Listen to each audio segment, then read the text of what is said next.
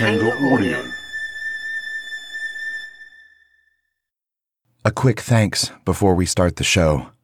Filmmaking Confidential, the book, is getting rave reviews from readers, filmmakers, film professors, and even people in creative fields other than filmmaking. I just want to say thank you to all of you who ordered it and for your support. If you haven't yet picked it up and you want to learn my filmmaking secrets, Filmmaking Confidential is for you. It's available wherever books are sold in most countries around the world. Order by visiting Audible or Amazon. To find out more, check out filmmakingconfidential.com and stevebalderson.com. Thank you. I'm Steve Balderson, and you're listening to the Filmmaking Confidential podcast. Each week, we meet with filmmakers, writers, actors, artists, and other notables. Many episodes include questions or commentary from other filmmakers listening to the conversation. Today's guest is photographer, writer, and filmmaker Emma Elizabeth Tillman. Tillman's latest short film is The Wheel. The Wheel is a depiction of one woman's experience of radical compassion in the face of death. Growing up on the water in Southern California, the ocean has informed and engaged Emma's work in its symbolic attributes, as well as her own confrontation with mystery, intimacy, and fear. I didn't know you grew up on a sailboat. I did. Yes. How was that? It was really uh, wonderful, actually. It, um, my parents had a 40 foot sailboat that they lived on when I was born. And they, yeah, brought me home from the hospital to the sailboat. And we lived there until I was about four years old on the boat.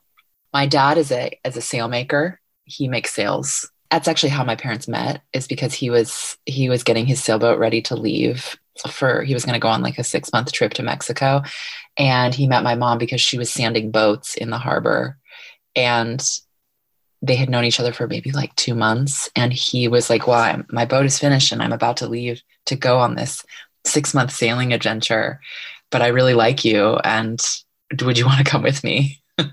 and she said yes which is really amazing because she didn't have any she really she was sanding boats in the harbor but she didn't have any sailing experience at all and so she got on a boat with my dad and they went to mexico for six months so then when they came back they lived on their boat and then they had me and they lived on their boat for like 15 years i think but then we we always had our boat after that but we moved into like a little one room one room house until i was 14 after that so it was always really tight quarters, and I really feel comfortable in tiny spaces, and I always prefer tiny spaces. And one time, my husband and I lived in a really big house when we were living in New Orleans, and it was the most uncomfortable experience of my life. I did not like, we would just, I would just like follow him around from room to room because I just feel really strange in large spaces. That's kind of the most that I feel like it's gotten inside me, aside from just my love of, you know, the ocean and were you conscious of being on the water growing up? No, but there's certain sounds to me that remind me like so distinctly just in my bones of being of being a child. Like there's the sound of waves slapping against the hull of the boat. That sound is like when I hear when I'm in my dad's boat now and I hear that, I just am immediately transported to being like a very small child. And also the way that the lines that go up to the mast like clink against the aluminum mast is yeah. also a sound that my dad says that, that sound drives him insane when it's windy. And i am and he just thinks it's so funny that i am really comforted by that sound and soothed by it and relaxed by it. So I, I understand what you mean. I mean the ocean in general is so healing for human beings. And that's that feeling of being on the ocean is like being in the womb or something you know? Totally yeah. Yeah it's just such a romantic idea when i saw that i was just like oh my god what an mm-hmm. amazing experience. Mm-hmm. yeah. Yeah i feel lucky that i had that experience uh, as a child or that was like my frame of reference you know. Our harbor we lived in the harbor. We didn't have a shower on our boat. We showered in pu- public showers like, you know, we, there was like a lot of, my mom had to walk and bring the groceries like all the way from the parking lot, which is really far away in the harbor to, to our boat. You know, there were th- things that I appreciate having in my home now. The way you were talking about sound mm-hmm. made me wonder if your sense of sound is stronger or lesser than your visual sense. Oh, that's an interesting question. I think probably less. I think my visual sense is my most like worked muscle, I would say. Although I love, I mean, you know, getting stoned and listening to music or something, you know, and having that like like true deep auditory experience is like kind of can be like an unparalleled thing. But I would say that my visual sense is is very acute and and tied to many like kind of psychological idiosyncrasies too. Like i can i i have pic- pictures of things in my mind you know? So even like a um, if i see something and then don't like the way it looks i'll kind of take a picture of it with my eyes and then rearrange it in my head or other strange i have other strange things like that that that all kind of manifest visually even if it's like from my inner eyes if that oh that's sense. so good. It totally makes sense. I mean i'm the same way. That's why i was asking. Um, yeah. did you always know that you had this sort of attention to, to visual storytelling visual images visual everything? Hmm. i started writing stories when i was really little my mom like before i would before i could write i would dictate stories to my mom and she would write them down when i was like about three or four. And then once i could write i would write stories. And then when my parents got a computer i would write them on the computer. So it was like always something that was kind of building in layers of yeah visual experiences that i wanted to express or like even if they just came from my imagination and I was always really focused on detail. So I studied creative writing in, in college, and my professors would always be like, wow, you got a lot of detail in there. And I think that that is to, to answer your question in a not succinct way. I think that is that was my visual sense trying to be expressed through the medium of writing but because I didn't have a camera or didn't really like wasn't drawn to painting was kind of drawn to like pen drawing and things like that but but I didn't have like an expression for that visual attention to detail and feeling that I would get from looking at things. And so I was trying to express it always through writing and I think that's why my writing was so so very detailed. I would just describe something in like you know a glass of water, like in the utmost detail. But I think you could I, see it so clearly. Yeah, exactly. And I think what I was really trying to do was like express that thing visually, but using a totally wrong medium or maybe not wrong, but like an alternate medium. And so, yeah. I mean, you know, I often think about like I when I every now and again I'm helping a you know an up and coming filmmaker and they have really such strong pictures mm-hmm. in their mind. I say, okay, let's set this script away mm. and let's draw this image. You know, oh, wow. because when I was uh, kindergarten, first, second, third grade, something, my teachers called my dad and said that I had a learning disability because I couldn't answer you know, they would read a, a, story like, you know, Jane's and and the dog spot and the ball, you know, and like, and then they would say, "Who had the ball?" And I couldn't answer the questions. And he thought, "Well, no, we read together all the time." They they thought I couldn't read, uh-huh. and uh, you know, we read the story, and he said, "Draw a picture of what we just read." And I drew the picture, and it had all the information in it from the story. Oh God, incredible! Right, and then over time, you know, of course, I learned how to complete a sentence and you know, yeah. like all those things. Yeah. Um, but it was all primarily coming in visually first before I could make sense of it.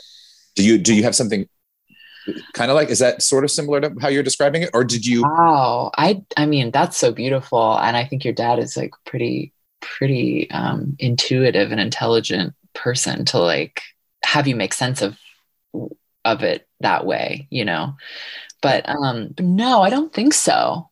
I think that's so I just sorry, I can't stop thinking about that. well, it's interesting because like I mean, your writing is so beautiful and poetic and articulate and I uh, you know, it's I feel like um for me when I really zone in, I can do it.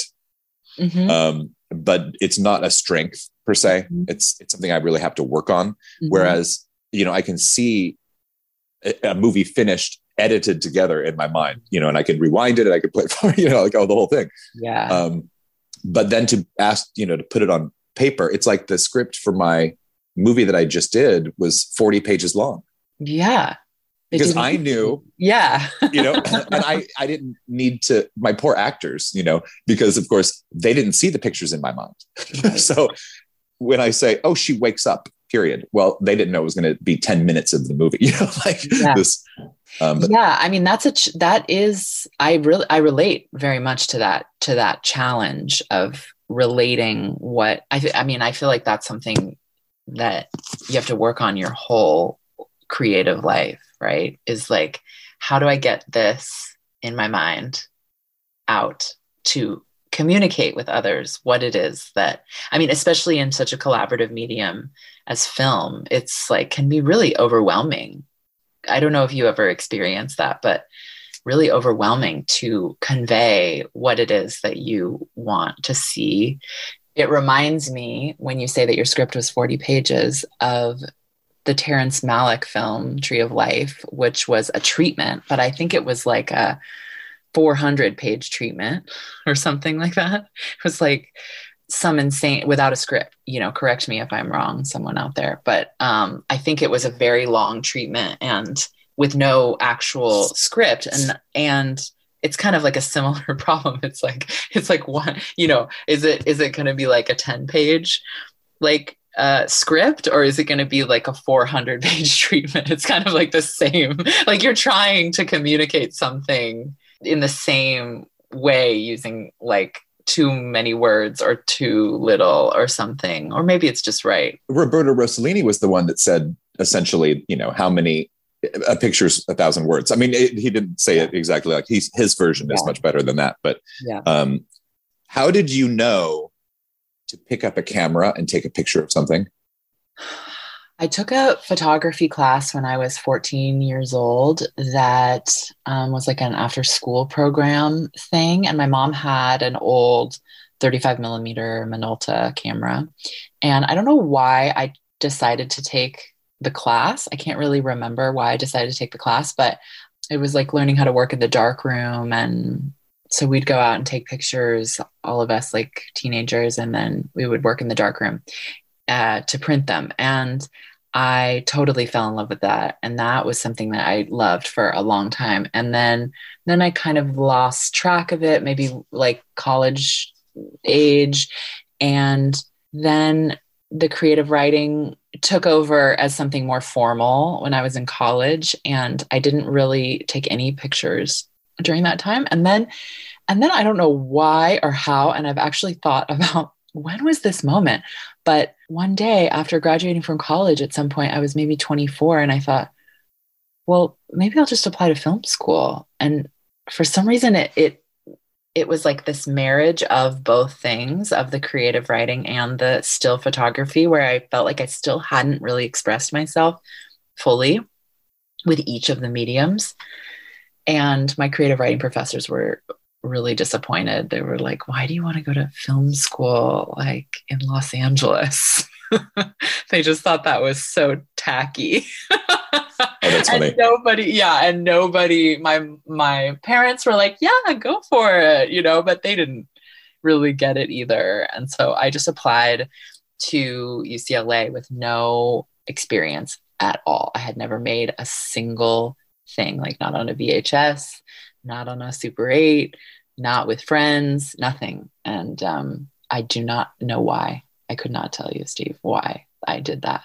It was just like something that compelled me. And then I got in. And then it was, you'll appreciate this and just think it's so funny that the, I didn't understand, like in the first classes, I didn't even know me, filmmaking wise that you shot the film from multiple angles and then edited it together, like did multiple takes. I was just like, what? My mind was blown about pretty much everything, every aspect of the technical parts of filmmaking. I was just like a complete novice. So I don't really know why. There was a period in high school when I fell in love. I had always been in love with, but I didn't realize architecture, interior design, interior architecture. Mm-hmm. And because I used to, for fun, draw to scale floor plans. I did the same thing. Oh my God. Really? Yeah. I love, I also like love architecture and interior design and and used to make room i used to take like pottery barn magazines and cut the you know the or pottery barn catalogs and cut the furniture out individually and then put them on like an 8 by 11 piece of paper and glue them down in different arrangements like i yes i also and floor plans and the whole bit oh How that's so good that? that's cool i don't know too many people who've ever said that i know i know that's really strange and i wonder how that's connected it must be somehow, or maybe not. I don't know. Well, it's, I mean, for me, it's all light and space, mm-hmm. right? So yeah, I can yeah. visualize mm-hmm. walking down this corridor, walking into this room that doesn't exist. Mm-hmm. So I can put it on paper and design it. Yeah, absolutely. I know. I there was a moment where I thought about going to architecture school, and then I realized um, like all of the math that was involved. Quickly just anticipated totally. Me too. Okay so yes i in my senior year of high school or, or, junior i can't remember when it was you know i was like the best in the class and the professor was amazing and he was like you're going to be an amazing architectural engineer someday mm-hmm. until again math you know and they're like well i don't care whether it is not up to code you know give it to somebody right. who can figure that out. You know i know i know what it should look like and if it's not you know structurally possible then you need to help me figure you you need to do that part. Right. Yeah. You know? Which is the kind of like i mean i in some ways like maybe pro- probably how visionary architects work in some way. Like gaudi or something. I don't know. Was gaudi like figuring out his like the technical aspects? I don't know Maybe not. I mean, I, maybe I not. Imagine, maybe he's just a true artist in that way, you know? Yeah, I, I picture Gehry doing his drawings and then handing it to a team of people to make it so that it could possibly work. Right, right. Yeah, and that's where we get all our visionary work from, I think. Have you been to Barcelona and been in the Gaudi mm-hmm. buildings? Mm-hmm. So beautiful. It's so beautiful. It's it's so it just gives you such appreciation for the human mind. There's these books by this author. Mm, I'm forgetting his name completely. I think it's Carlos Ruiz Zafon, and he makes these books that are almost like like um, young adult books. His most famous one is called Shadow of the Wind, and it's about actually 1940s Barcelona, like just post crazy revolution. And he had it's just about the mystery of of Barcelona. You know, it's this like totally magical realist um, story, but it but it dives so deep into like the romantic mystery of Barcelona at night, and it's just so so pretty. I love that city so much. Okay, so you went to film school. Did you shoot any like a short when you were in school? I did. We started with a two minute film, which I have somewhere. And then we did like a 10 minute film and then we did a thesis film and my thesis film was like a 30 minute long film that i shot in laurel canyon in a house in laurel canyon and that one is called the history of caves and um, it's on itunes and i just put put it out myself that but that was really the culmination of my work in film school it's for it's imperfect for sure but i can identify that i'm getting close to what I want to say. So I do consider it sort of my first film for that reason. Tell me about the genesis and what came of your first solo exhibition that you had in London. Oh. combined writing and photography? Yeah. I would say that was that that was in 2017. So at that point I I graduated from film school in 2014.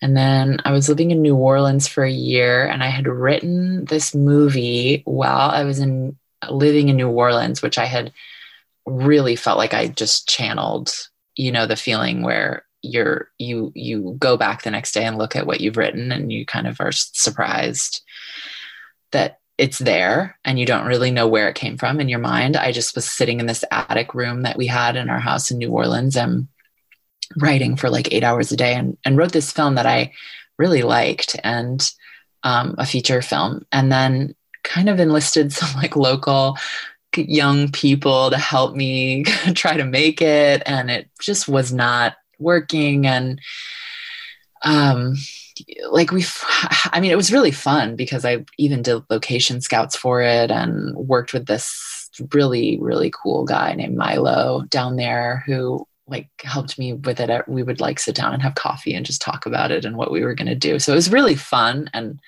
no regrets about that but there was just i wasn't getting the money for it and um, so that was like a year and a half or two years of trying to do that I guess that kind of like takes us to 2015 or 16. And I think I just was like very frustrated with, and this is where like I was going wrong and you were going right, is that I really felt like I needed a million dollars to make this film and I was not going to be able to make it the way that I wanted to unless I had the money. And then the money went from that to $500,000 and then it went to $250,000 and then I just still wasn't able to get the money for it because that's an enormous sum of money. and I felt really trapped by the experience of being beholden to these strange mercurial powers that be that would potentially hand me this incredible sum of money to make the film that I wanted to make. And who were these people? And sometimes they'd come into my life for brief moments of time and then they'd sort of drift out. And every time it felt very disappointing. And so I would say that around that time, I went to an artist residency in Italy called Villa Lena. And there I, instead of working on, I, I, I got in I can't remember. I got in maybe thinking about writing a film while I was there. I was like, man, I need new inspiration. And um, so maybe that's what I I like put in my portfolio for them is that I was going to work on a new film. And so I got into the residency and it was in this old villa I happened to be when we got there the first one there for that like session of artists. And so I was alone in this villa because no none of the staff lived in the villa. They all lived in this like other part of the this massive piece of property or or in in the village and I was alone in this house that didn't, the doors didn't close properly. And it was the fall and it was really windy. And the doors were opening and slamming all night long for like four nights while I stayed in this gigantic open villa, which has a very sordid history, which I can tell you some other time. But I could sense that. And I don't know, I was like, what am I doing here? What is the point of this? What I just had that moment where I was like, I just hate all of this. I hate every aspect of it. And and I I don't want to make a film and I don't want to, you know, I don't want to write a film. And I'm so frustrated with this, like what felt like the culmination of just so much disappointment regarding not getting a film made. And so I started on this other project, which is which turned into the project that I showed in London, which was just journal writing. I just went back way back. I stripped everything back to the absolute basics and I like looked at all these photographs that I had. I had them made into like loose photographs, like four by sixes, and then I started just gluing them on this page um, of watercolor paper and then using tape um, around the edges to keep it the t- keep it down and then i just started writing and i just just started writing around them and just used like the most basic es- essential like tools that I had available to me and made um, like a work that turned into my book and turned into Disco Ball Soul and turned into the solo exhibition in London. And I felt like in a way, once I did that, I kind of like was liberated from the idea that I needed to make a movie for a certain number of, you know, um, with a certain number of dollars or whatever. And that's a very long explanation of of like how I got to the place even where I made the wheel because I just didn't like feel like I needed that anymore. And now I feel very after making the wheel, I feel very liberated. Like I want to make a movie for five dollars, you know? Yeah. But I was so stuck for like three years of my life. I was so stuck and just felt like, why am I not getting what I want, you know? But it was all me. It wasn't anyone else. It was me that was holding me back from that, you know? like sure maybe someone didn't give me the money but that's that has nothing to do with them emma elizabeth tillman another great guest is amanda deibert the isis attacks that happened in paris and president hollande was supposed to be coming from the soccer match that he was at when they struck to our set we're also at the base of the eiffel tower we have uh, people from the obama administration with us. We have the mayors of Paris, and we have you know, former Vice President Gore. We have dignitaries, we have celebrities, and we're like concerned that we might be a target. You can get a link to my full interview with Amanda Deibert at filmmakingconfidential.com or by subscribing for free to this podcast. We'll be right back with Emma Elizabeth Tillman. Stay with us.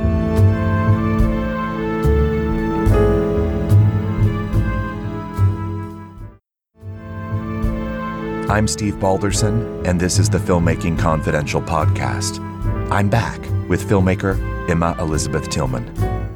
As the New Agers would say, like an attitude of living in abundance. you know what I mean? Like, like make it, make it like bring it all to you instead of like searching out and just always feeling like this desperate search to you know get someone to essentially what it is is validate you. I think that's at what's at the sort of spiritual core of it is that you're if you're constantly going out and like looking t- to someone else to give you this opportunity you're just uh, you are essentially like showing your hand as, as not having any self-worth you know?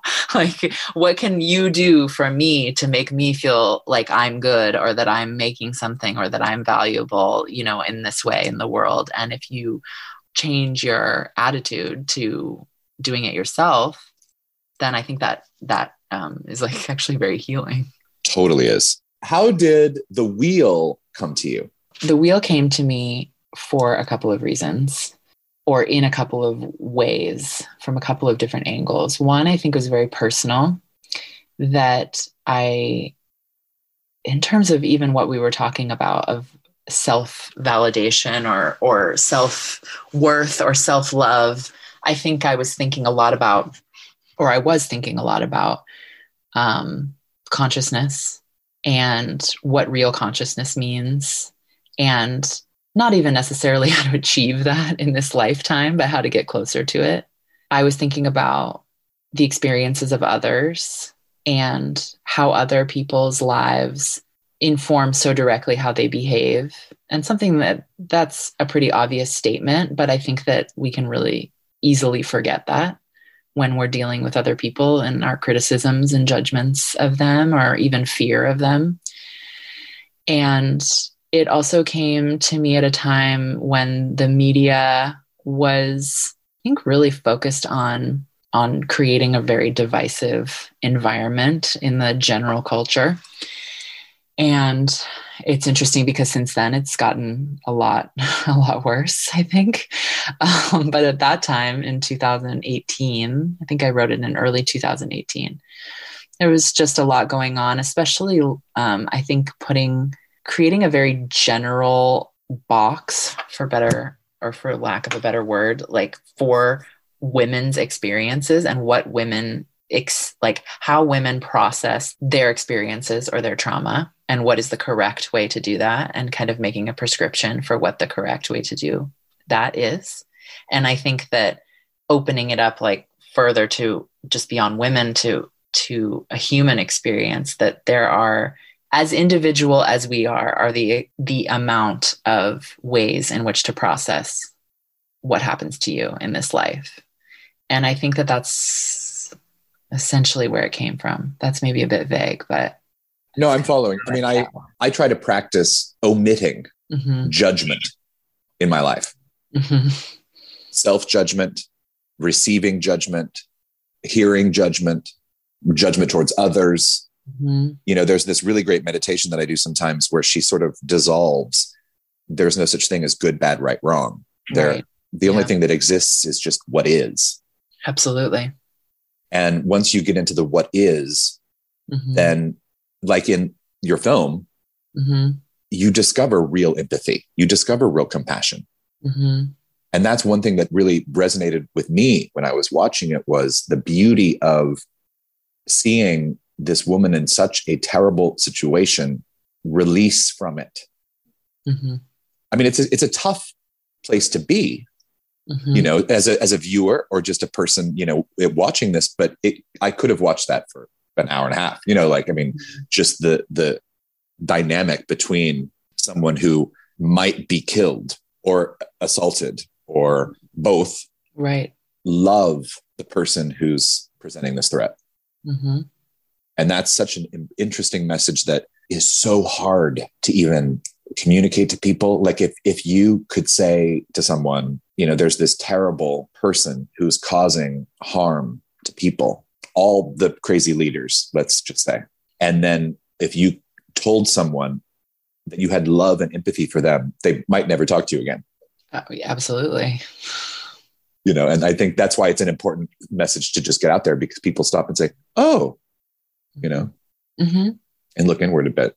Right. Um, was there a moment of trauma that you were in where you felt this style of empathy for someone who was terrible to you or was hurting you or that was part of the process? Not personally in in an acute sense. Um, no, definitely this is not my story like in a in a in a literal sense, but I I have, for whatever reason, throughout my life, always had that capacity to look at it, to look at any situation that's happening from that place.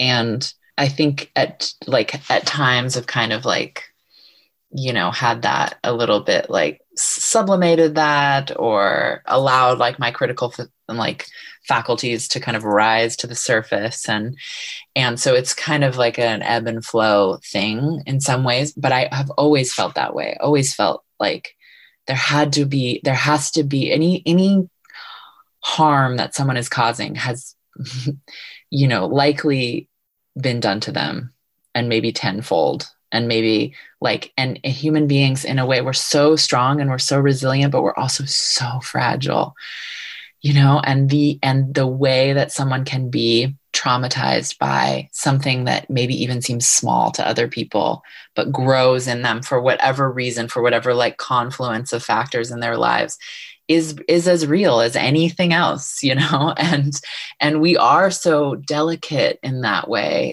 um, as human beings. And so i think that i have had that capacity and it just sort of rose to the surface. And and another part of it is you know which is less important but true is that i have heard and read stories of women who have done this essentially in these kinds of situations. And it does unravel often in a different way than the logical conclusion. Because i think that what those people who are committing those crimes or atrocities against someone else are are are in some way like looking for a human connection right? In the most damaged and crippled way are looking for connection. So i think that there this story i think even though it kind of came to me organically i don't it is absolutely a, a something that is already exists in the consciousness you know? I just sort of grabbed one little thread and pulled it do you sense when you're getting an idea for a, a, photo or a movie or a piece of writing do you know that that's when it comes to you that the, which outlet is it the one that you need to apply it to? Mm. yeah i guess there is an ex like a like a instinctive thing in that but it's all just feeling you know? None of it is really intellectual or conscious. It's all just sort of a feeling that comes and then you sort of know because you have a certain feeling or I, I for me like i have a certain feeling and then i just sort of move toward whatever it is that needs to be done to get the feeling out you know or to express the feeling rather. The minute i got in that car i knew what was going to happen. I just sat real still praying that i was wrong. I didn't say a word just waited for him to speak. And when he did, Lord, he did not mince words. He knew exactly what he was going to do to me. That was a clip from The Wheel, featuring actress Susan Traylor my book disco ball soul we just did a um, we it originally came out in hardcover and we just did a soft cover edition but it, it's sold out. So i might do another round of it. Um, i only have done 200 copies at a time so it's it's very limited but i am working on another book that's probably going to come out this summer a book of self portraits which is kind of cool because most of them are are like not um like instagram appropriate. So they're um mostly all pick like photos that i've never shown anywhere. So that's going to be really cool to have them all compiled in one place. So that's coming out with a little publisher in los angeles called tired eyes publishing. And um, that's going to happen in um probably in the summer, I would say. Um, so that is something you could look on my website for, and um, everything else is on my website. So the film is actually hosted on my website. You just can just go to emmaelizabethtillman.com and everything's there pretty much. And you can look at my Instagram too, which is the same, it's just Emma Elizabeth Tillman. And I always put things there as well. Photographer, writer, and filmmaker Emma Elizabeth Tillman. Tune in next time for more Filmmaking Confidential. It is totally free to subscribe, and when you subscribe, you'll get upcoming new episodes automatically, and you'll have free access to all our past shows. The Filmmaking Confidential podcast is a production of Dikenga Audio and produced by myself and Ella Spencer. Our theme music is composed by Kevin Robles. For more of the Filmmaking Confidential podcast, head over to filmmakingconfidential.com. If you have a question about filmmaking you'd like answered on the podcast, send me an email using the contact form on the website. To learn more of my filmmaking secrets, be sure to pick up a copy of the book Filmmaking Confidential, available on Audible, paperback, and ebook, wherever books are sold. I'm Steve Balderson. Thanks for listening and spreading the word. Until next time keep making, keep doing, keep going.